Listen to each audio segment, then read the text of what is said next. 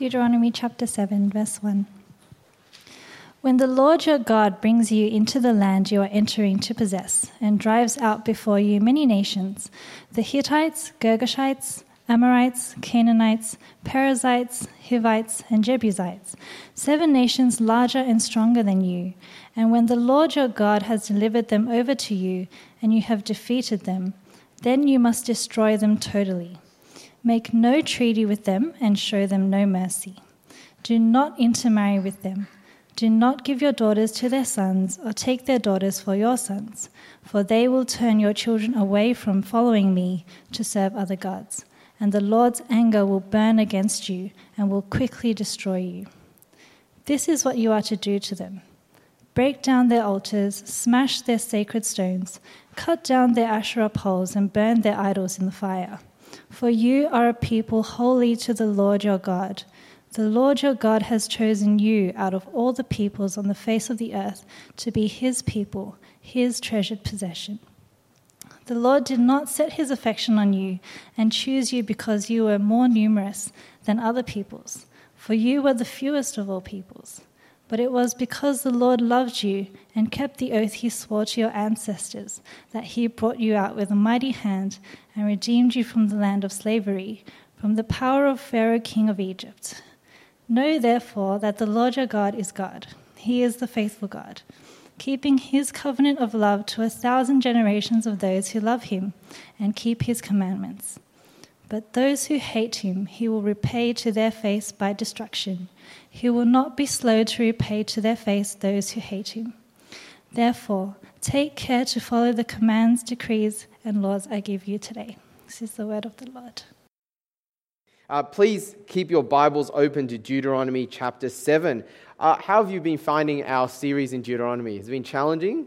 Uh, at times, kind of difficult, but I hope you've gotten a lot out of it because um, it's certainly been a great journey for me uh, as I've kind of preached through it. Um, I want to begin by asking you, just with the person next to you, uh, tell each other when you go to a cafe and if you have to order coffee, what coffee do you order? Go for it.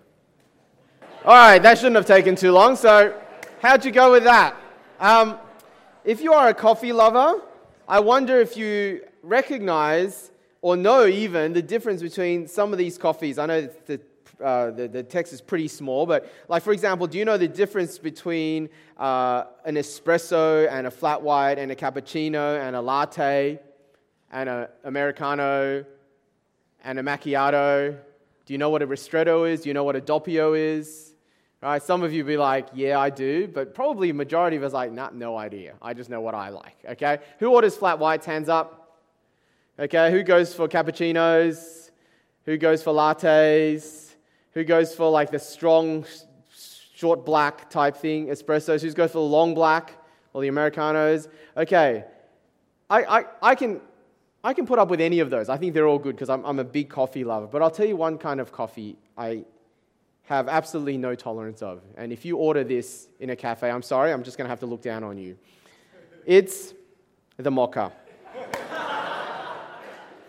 Do you know why I looked? Who, who's, who's brave enough to admit they're mocha people? Now, I'll, I'll, tell you why. I'll tell you why mocha is a problem. Mocha is for people who cannot decide whether they want coffee or chocolate. Right? You, you, you just gotta, you just gotta commit. All right, don't try and have a bit of coffee and have a bit of chocolate. You don't put the two together. Coffee is too pure, too wonderful to be mixed in with chocolate. And if you're a chocoholic, chocolate is probably too wonderful and too pure to be mixed with chocolate. Just, I mean, coffee. Just decide whether you want coffee or chocolate. Don't try to have both. All right? Now that I've made fun of you, as a joke, it's okay. Mocha is actually, for many people, a gateway drug. you know, I can't really take the strong coffee, but then I'll start with mocha, and before you know it, you're onto the stronger stuff. Um, but seriously, though, mocha is a little bit of, um, I think, a little bit of a, a metaphor for the problem, I think, in Christianity across especially our country and the Western world. I think a lot of people want a mocha Christianity.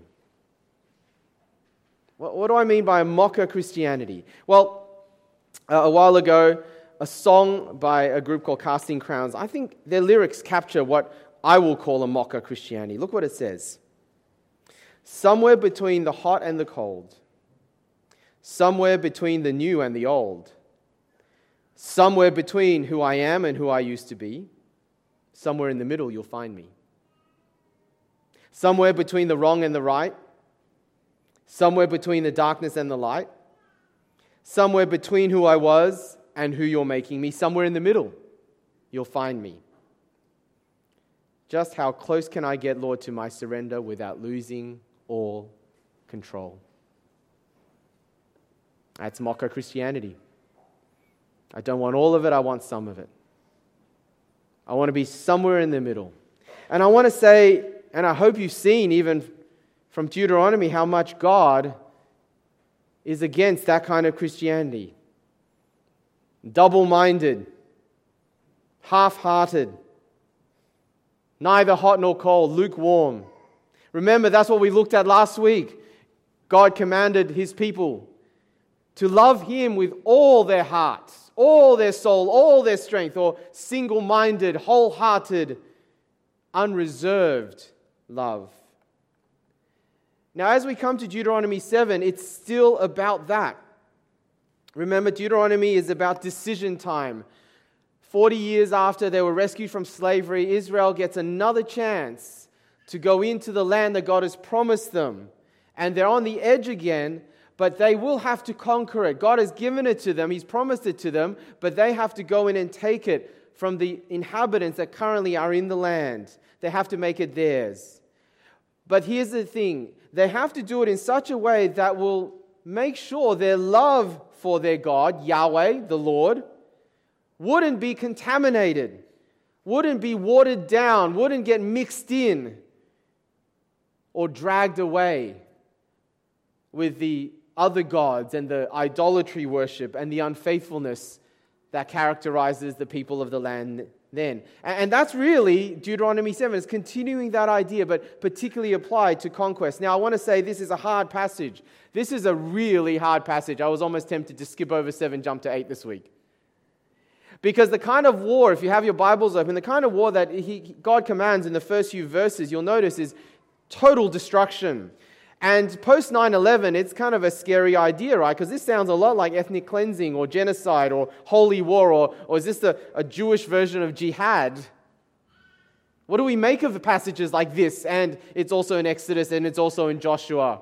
What do we make of passages like this? How do we apply it? How do we justify it? Now, I want to get to that. And I will give you a hint that this is not how it's going to apply to us today. Definitely not. But even as we say it's not going to apply to us like that today, I do want to say Deuteronomy 7, like every part of God's word, applies to people still in different ways. And the way it's going to apply to Christians, followers of Jesus today, is still just as radical, even if it's not about war and destruction of people. Okay? So I hope you're ready because we're going to open the Bible in Deuteronomy 7. We're going to walk through some of the reasons behind God's commands, but we're also going to end by seeing how God is going to speak radically into our lives. So I hope you're ready to do that. So let's pray and let's get prepared for God to speak to us. Why don't you pray with me? Why don't you take a moment just in your hearts to ask God to reveal himself to you today? And so, Father, I pray that you might be so real among us as this passage of Scripture is preached and explained and taught, even the bits that are really difficult and uncomfortable, that you would be so real amongst us that we are in no doubt that you are speaking to us today. Not just to get us to understand why you might have commanded this thousands of years ago, but more importantly, get us to hear what you want to be saying to us today. So, Father, use my words and please speak to your people. In Jesus' name, amen. Okay, please, you need your outlines today because it's going to be quite important as we work through it. Um, for the difficult and objectionable bits, I will get to in point number two. But it's really important for us to find the guts of this passage. Deuteronomy 7, again, keep it open. The guts of the passage is in verse 6. Have a look at verse 6 with me. God says to Israel, For you are a people holy to the Lord your God. The Lord your God has chosen you out of all the peoples on the face of the earth to be his people, his treasured possession. Okay, that first word is really important in verse 6. For. This is the reason. The commands that come before it about destroying the nations in Canaan, the promised land. The reason is in verse 6 For they are a people holy to Yahweh their God. So we got to understand what holiness is, don't we? The word holy means to be set apart, right? You got that? To be set apart. To be set apart, to be special to God, to be specially used for his purposes. That's what the word holy means. Um, who has a Nintendo Switch at home? Hands up. I do. Well, my kids do. I wish I could say they're the only ones who play it, but anyway.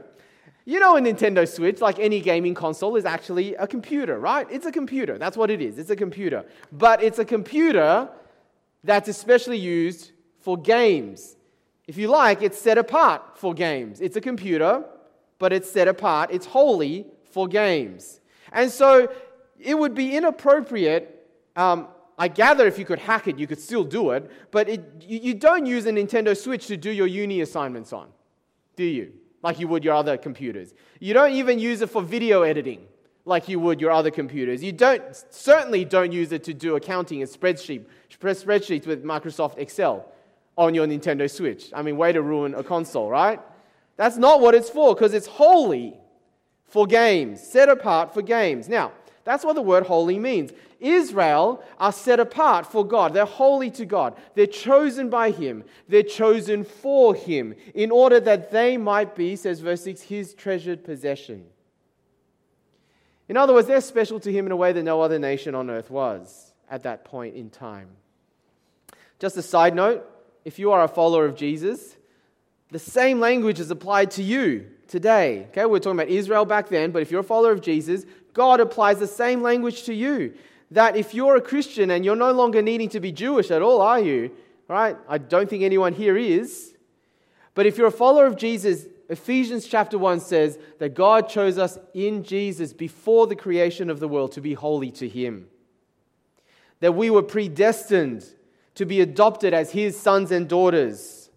We are His treasured possessions. If you're a follower of Jesus, isn't it good to be holy?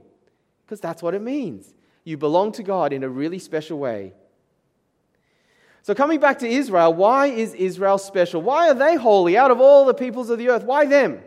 Uh, is it because they're better than other nations? They just happen to be better looking. God said, I'm going to choose a race. They're going to be the good looking race. Is that why?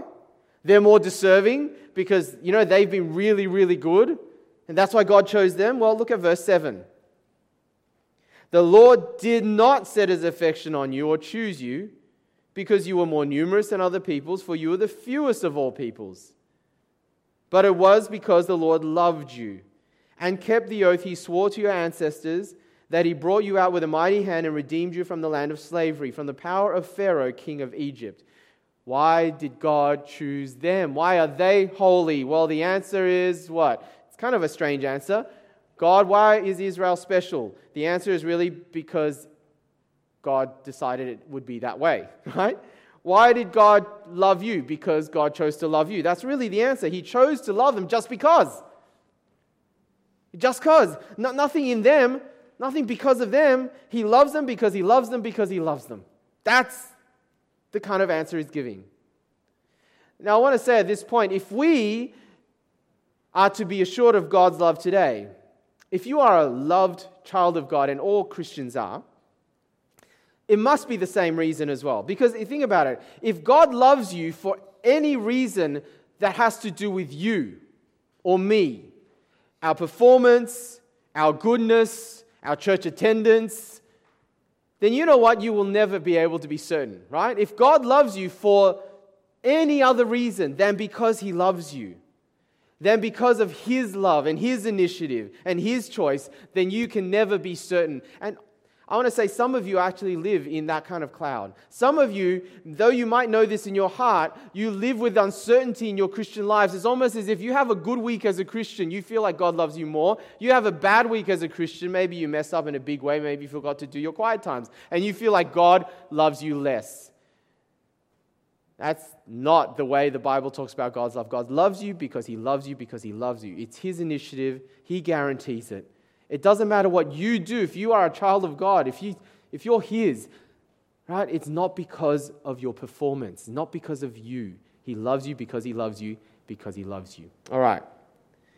Now, coming back, understanding these verses 6, 7, and 8 is really key to understanding the rest of the chapter. Because being holy, right, the who you are, they are holy as Israel, has implications for how they live and how they act. Who you are has implications for how you live.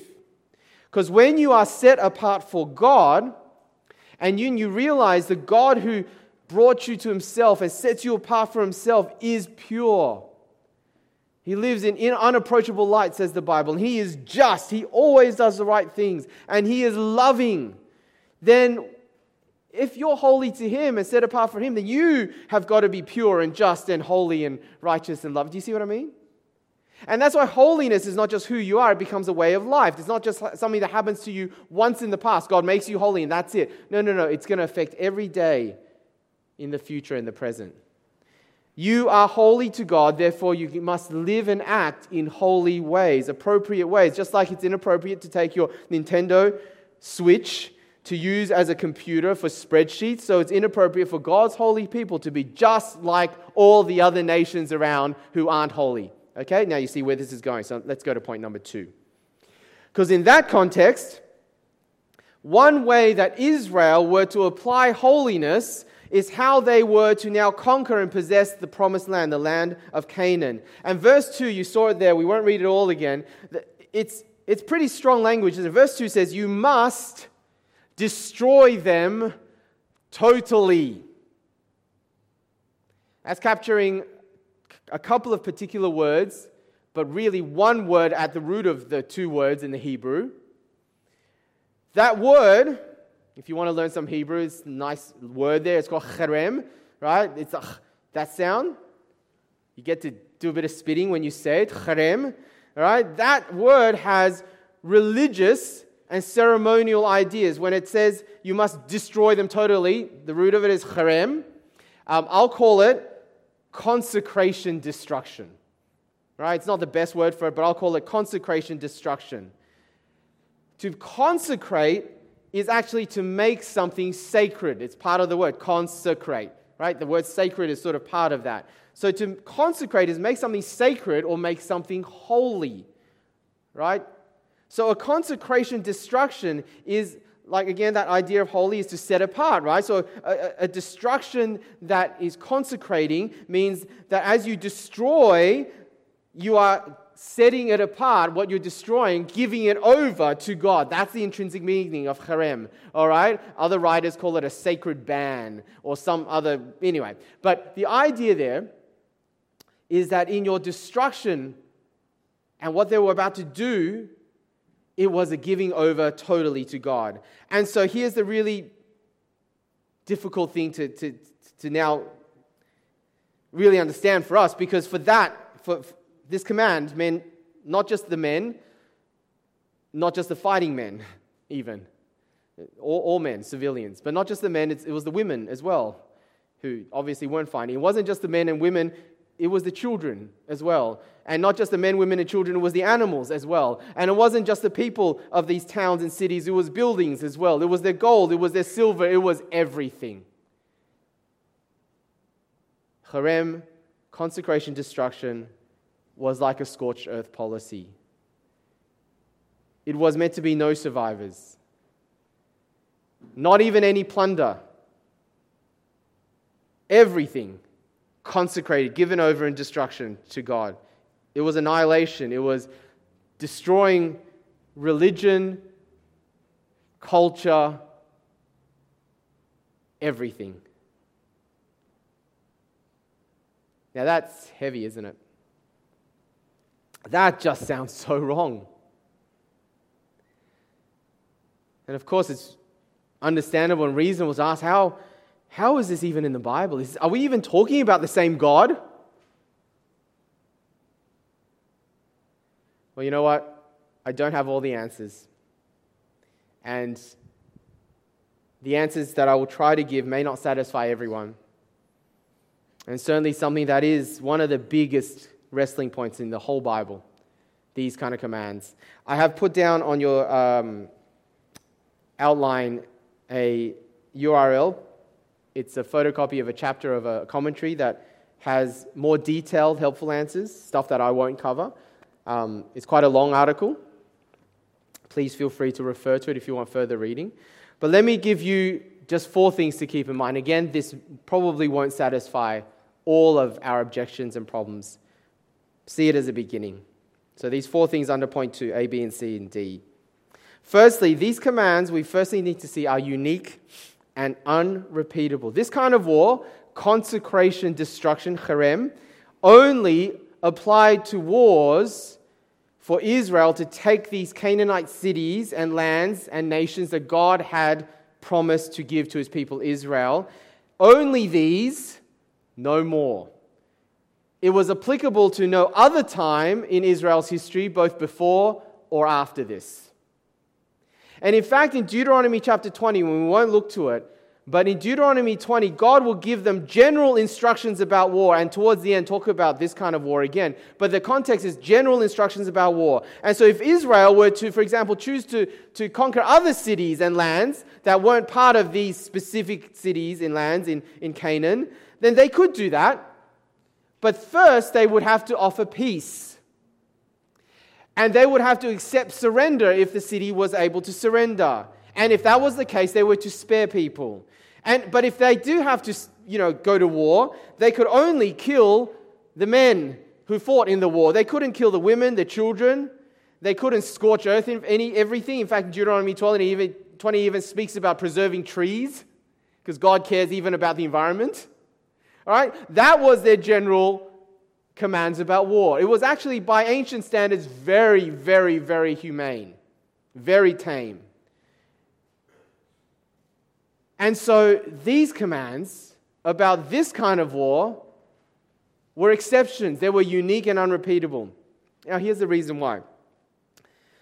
Um, that See, the Old Testament shows that Yahweh, the Lord, is actually not just Israel's king, but king over the whole earth. There's only one God. We saw that last week. The Lord is one.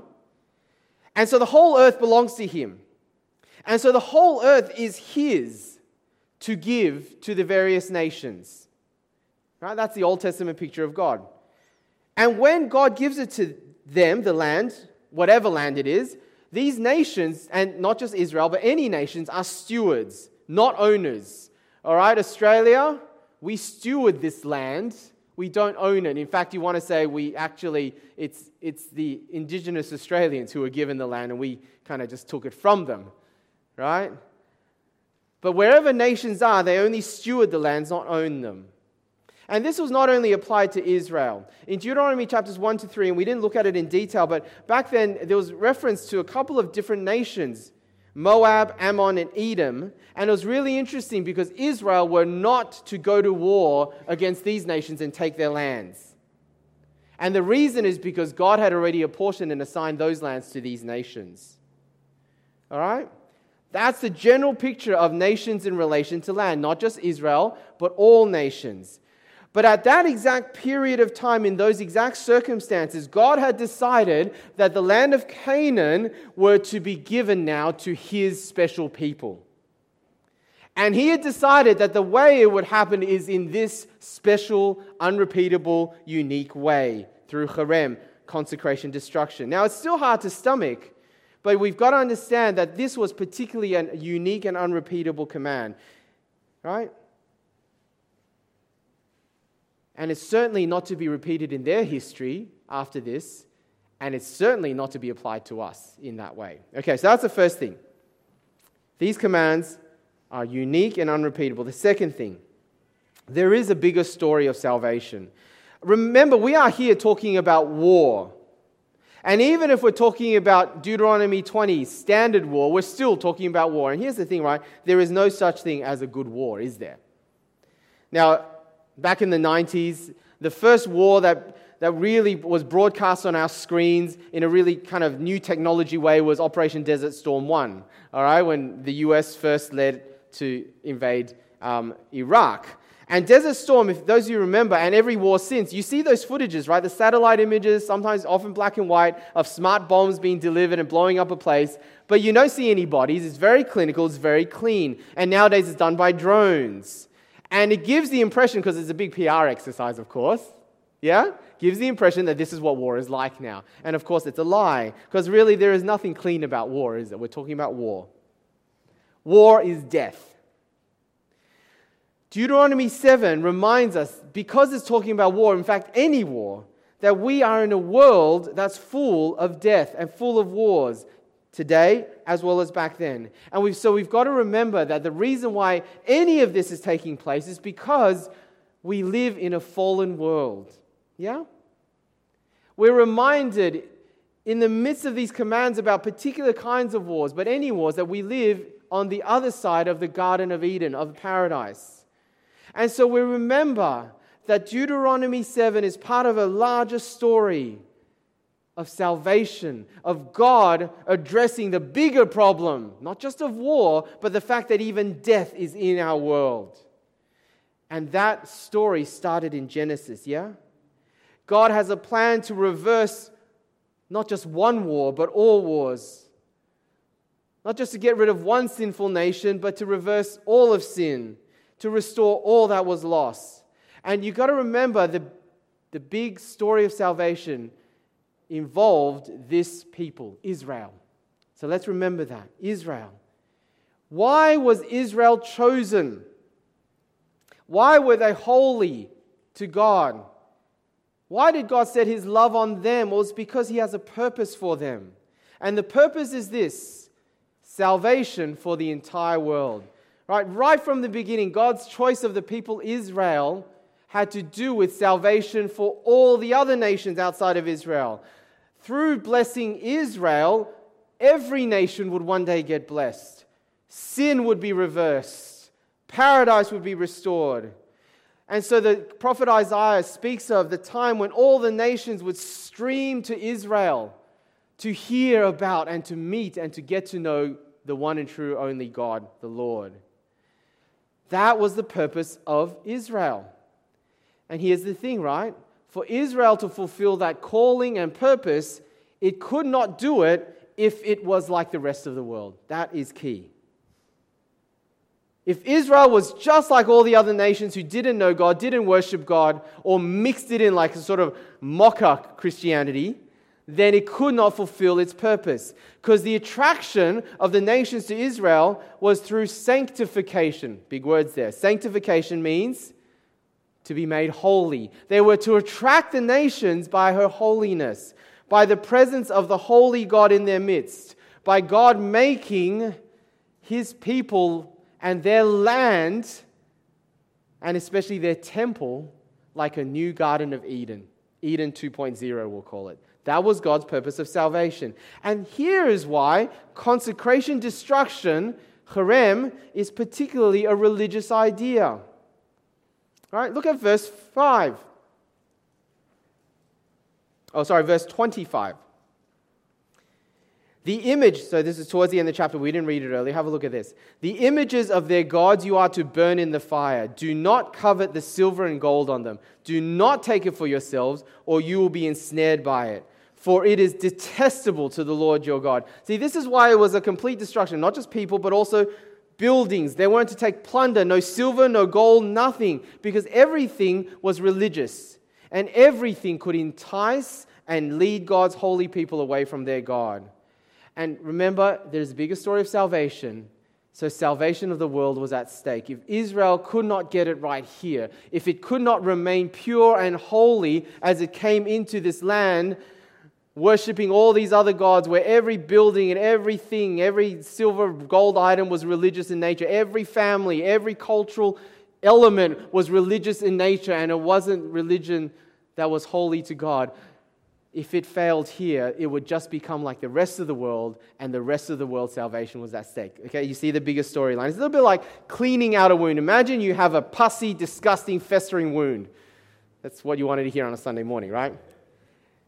And it was infected, and it smelled bad, and it was gross. Now, what would you do? Imagine if you didn't have antibiotics. All right, what would you do? You would have to clean it out. And cleaning out that wound is going to be painful because you're going to have to get rid of all the foreign, germy, disgusting bacterial elements. You would have to get rid of all the pus and you would have to dig, right? And it would be painful. But without that, you couldn't possibly heal. The salvation of the world depended on a clean start for Israel. That's one of the key points to remember. The next point, though, not just a bigger story of salvation, there is also a bigger story of judgment. A bigger story of judgment. Let me take you forward to Deuteronomy chapter 9. I'll show it on the screen. A few chapters on, look what God says. After the Lord your God has driven them out before you, do not say to yourself, The Lord has brought me here to take possession of this land because of my righteousness. No. It is on account of the wickedness of these nations that the Lord is going to drive them out before you. It's not because of your righteousness or your integrity that you're going to take in possession of their land, but on account of the wickedness of these nations. The Lord your God will drive them out before you to accomplish what he swore to your fathers, to Abraham, Isaac, and Jacob. At that unique, unrepeatable time, God was using Israel as an instrument of judgment against a particularly wicked people. You got that? at that unrepeatable, unique time, God was using Israel as an instrument of judgment to a particularly wicked people. See, for God to devote a people to complete destruction means, here's the thing I don't think we have any idea of the wickedness of the people that were at that time. It must have been at a scale that we cannot even possibly imagine because here's the thing in the Bible, in the Old Testament, it only happened two other times. One was when God sent the flood. And the only other time was when he destroyed Sodom and Gomorrah. If you know Bible stories, you'll know what I mean. He has only done it in those two other times, and he has not done it at any other time in history past, both during the Bible and afterwards. None. No other time. This week I was hearing a podcast about a, a Christian agency called International Justice Mission, and they were especially rescuing children from cyber sex trafficking and slavery in Southeast Asia. So heartbreaking. The youngest they've ever rescued is a baby. Just think about that. People have sold babies to be abused. And here's the other disturbing thing we found out. I found out as I listened to the podcast 70% of all cyber sex trafficking abuse that now happens uh, online with millions of children all around the world, 70% is by their own family members. The people who sell them to be abused are mums and dads and uncles and aunties and grandparents. In Africa, you know of child soldiers, children taught to kill. And these same children taught to kill, to abduct, and rape schoolgirls. This is our world. And yet, in none of these times did God ever destroy these nations completely. I mean, you think of the depth of wickedness of this incident in Southeast Asia of child, yet God has not wiped them out. So, how bad must have been? Do you see what I mean? What I'm getting at? How bad must have these Canaanite cities, cultures, people have been? I don't think we have any concept of how wicked it was that God would be willing to destroy them completely. And I think you get an insight into the fact that God was patient. Back in Genesis 15, when God was promising Abraham, who becomes the father of the Israelite nation, he says, As the sun was setting, Abram, or Abraham, fell into a deep sleep, and a thick and dreadful darkness came over him. Here's the promise The Lord said to him, Know for certain that for 400 years your descendants will be strangers in a country not their own, and they'll be enslaved and mistreated there. He's prophesying about Egypt. But I will punish the nation they serve as slave, and afterwards they will come out with great possessions. You, however, that's you, Abraham, will go to your ancestors in peace and be buried at a good old age. In the fourth generation, or otherwise, he means here 400 years later, your descendants will come back here, for the sin of the Amorites, another word for Canaanites, has not yet reached its full measure. That is a really important passage, isn't it? It's saying that God waited 400 years between Abraham and the conquest to wait patiently for four generations and more until the sins of these people in ancient Canaan reached an unbearable state, that it would have affected not just men, women, but also children, all generations, all culture, that it would require that kind of destruction and judgment. We have archaeological evidence of one of the gods the Canaanites worshipped. Its name is Moloch or Molech. It's a big bronze statue they would set up, look like, it looked like a bull. They would heat the statue from underneath so that it was raging hot, and they would sacrifice children by taking babies and children and putting it on the hot bronze hands of the god and watch the child incinerate. And that was their religion. Make no mistake, these nations were saturated with wickedness to a degree that we, I don't think we could uh, even understand if we tried. And God is saying, Time is up. Time is up. And so here's the thing if we have a problem with Deuteronomy 7, well, actually, probably our bigger problem is the fact that God judges at all. Yeah? Our problem is probably should God judge at all? I mean, if He's a God of love, should there be any sort of judgment? But again, within the bigger picture of salvation, my former point, God cannot be loving if He were not just. Yeah? If you leave a sin infected world like it is, it's like a wound that is still diseased and you do not clean it out, there's no judgment, there's no cleansing, that would be unloving. God cares too much about his world to leave it as it is. That's where judgment comes in. It's not opposite to love, it is because he loves. And I just want to make a final note there God's justice is absolute, as in he doesn't play favorites. There's no double standards for his people. Um, remember verse 9, back to chapter 7, verse 9. Look there, it says, Know therefore that the Lord your God is God. He is a faithful God, keeping his covenant of love to a thousand generations of those who love him and keep his commands. But those who hate him, he will repay to their face by destruction. He will not be slow to repay to their face those who hate him. He's not now talking about the Canaanites, he's talking to his own people, Israel.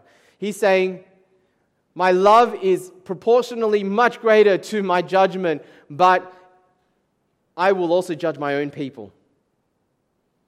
I don't play favorites when it comes to judgment. And you know what? Fast forward, Israel does not do as they're commanded. So, with these commands of uh, Canaanite cities to be uprooted, conquered, we probably know of less than half a dozen that they actually did that too. And so, in fact, when they end up going into the land, the religions of these nations were not uprooted like God commanded them. And the result was exactly what God said would happen they would get contaminated. And even gods like Moloch, that big bull god that they offer sacrifice children to, that became part of the religion of Israel. Israelite kings, even Solomon, the great king, ended up worshipping Moloch, presumably offered children as sacrifices to this pagan god. And so, just as Yahweh gave the land of the wicked Canaanites away because of their wickedness, so a thousand years or so later, he would spit his own people out of their land for their wickedness because he doesn't play favorites. He is just. And so, the fourth thing I want to say under this the Old Testament is a shadow, and the New Testament is the reality. The biggest story of salvation and judgment come together in Jesus. And this is where we stand, and this is really important for us. We don't take any part of the Old Testament, we just apply it directly to us. And those who say, oh, this is a holy war passage and we ought to do the same, they don't understand the Bible, and they certainly don't understand God, and they certainly don't understand Jesus. Because what Jesus has done for the world through his death and resurrection is all the difference in the world. See, God's plan to bring salvation through Israel as a nation, as a geopolitical entity, that is now over. It's been fulfilled. That's why it's over. It was fulfilled and completed when Jesus, the perfect Son of Israel, was born.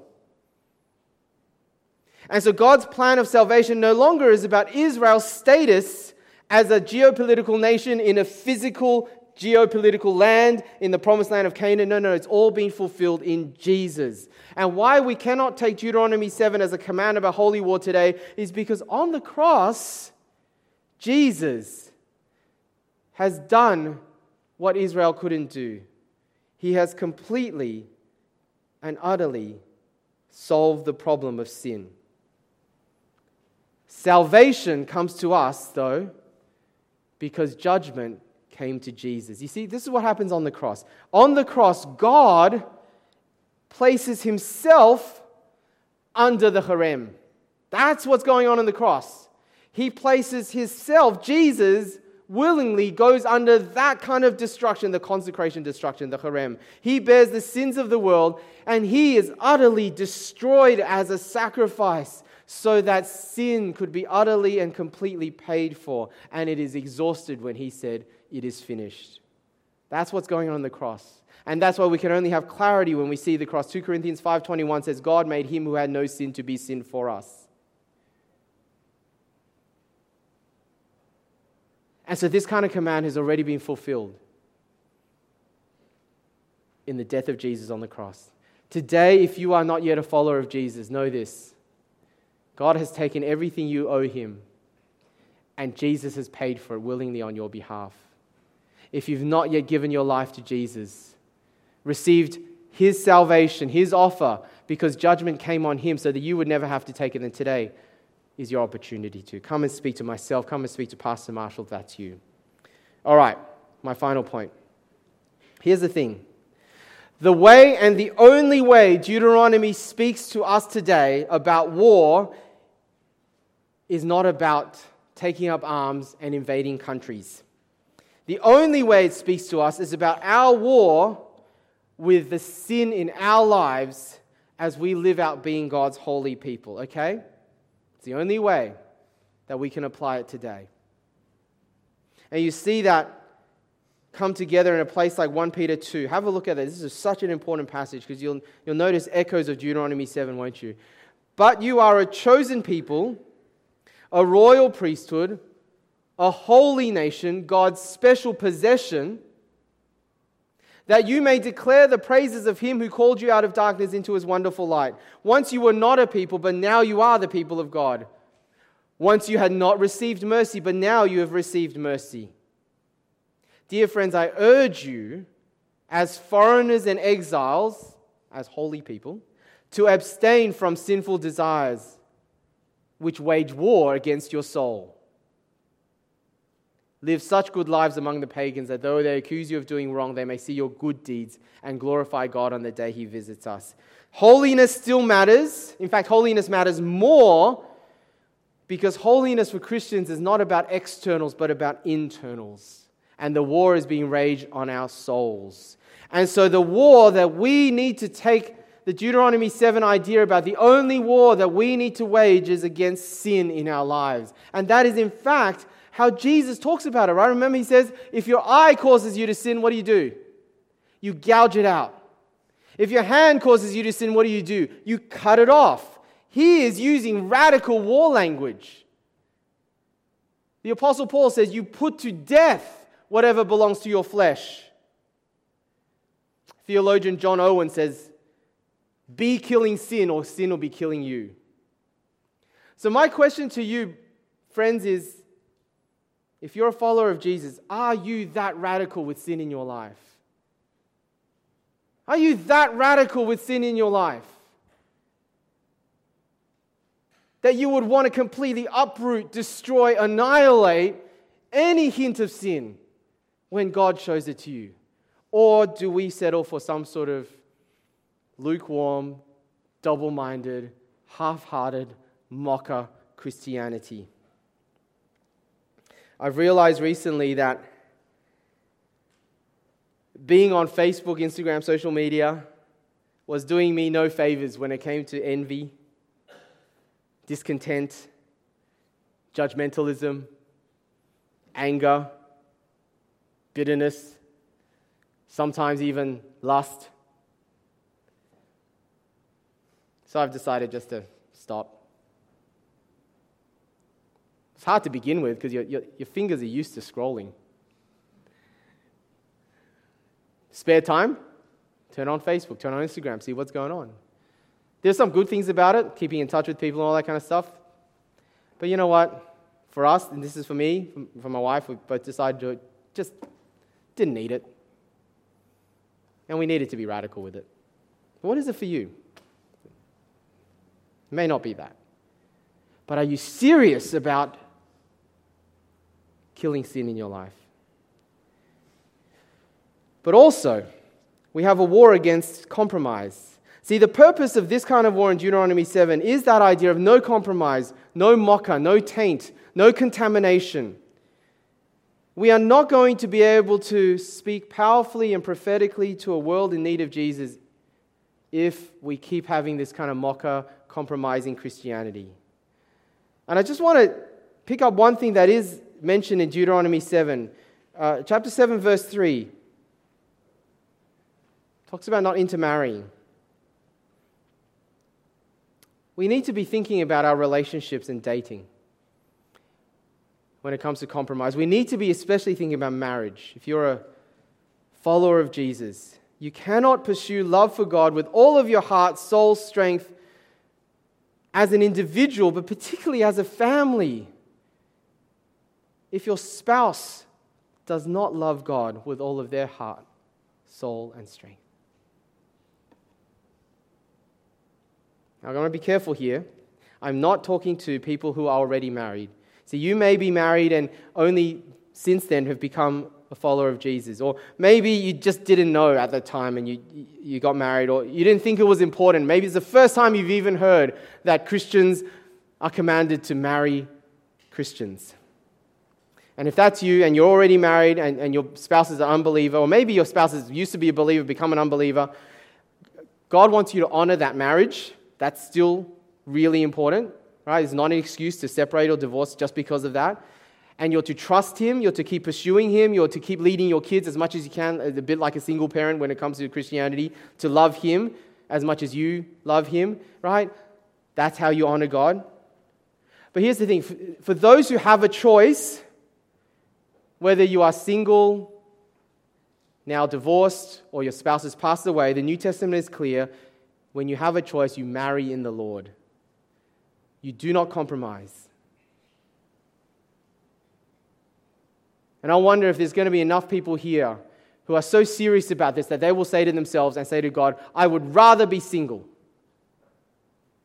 than compromise on that. Let me tell you the story of James. James was a vocal atheist as a young man going into the workforce all his life well read. He liked to debate Christians and tell Christians how much they didn't know. And he read and he knew much more than the Christians did. So he would debate them, he would defeat them in debate. He was an ardent atheist. But he was also a very moral atheist. He tried very hard, he was Chinese, to live in the way that was, you know, right and morally good. And he thought, I don't need to be a Christian to be moral. And then he met a colleague who was a Christian, an older colleague. This colleague couldn't argue as a Christian, he didn't have the answers. Uh, he wasn't the kind you get into a debate with because he, he was pretty ordinary, pretty plain. But he lived in such a way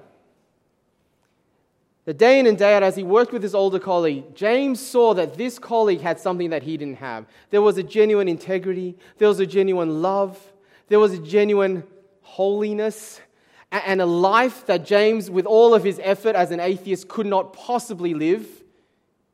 Even though he tried to be moral, he knew that more often than not he was failing.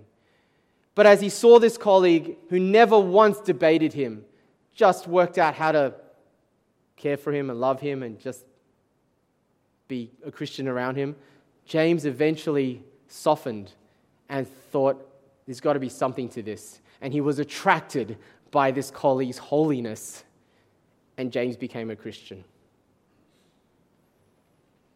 That's my dad.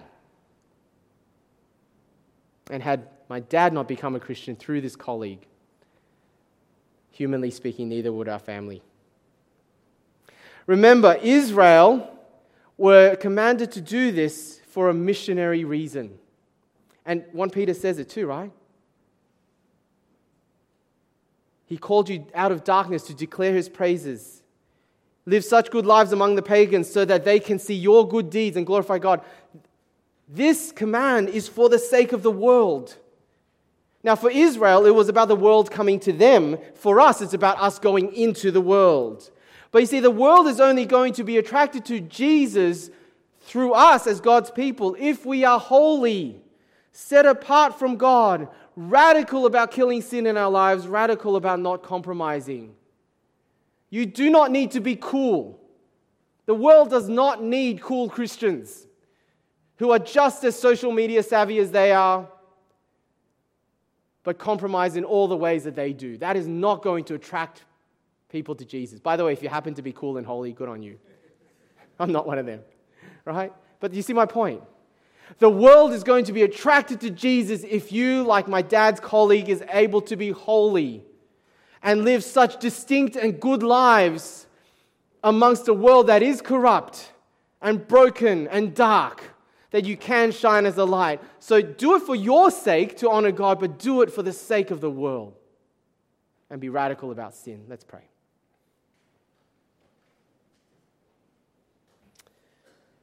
Father, I pray that you would now speak so deep into our hearts, Father. Reveal areas of our lives that we know right now we need to be radical with it, with the sin in our lives or with the compromise in our lives. Help us to do this because you love us and you got radical about sin in order to die for it. And help us to do it because we want to be in a longing world, a desperate world and need to meet Jesus, but they're only going to meet Jesus and be attracted to Jesus through our holiness. We pray this in Jesus' name. Amen.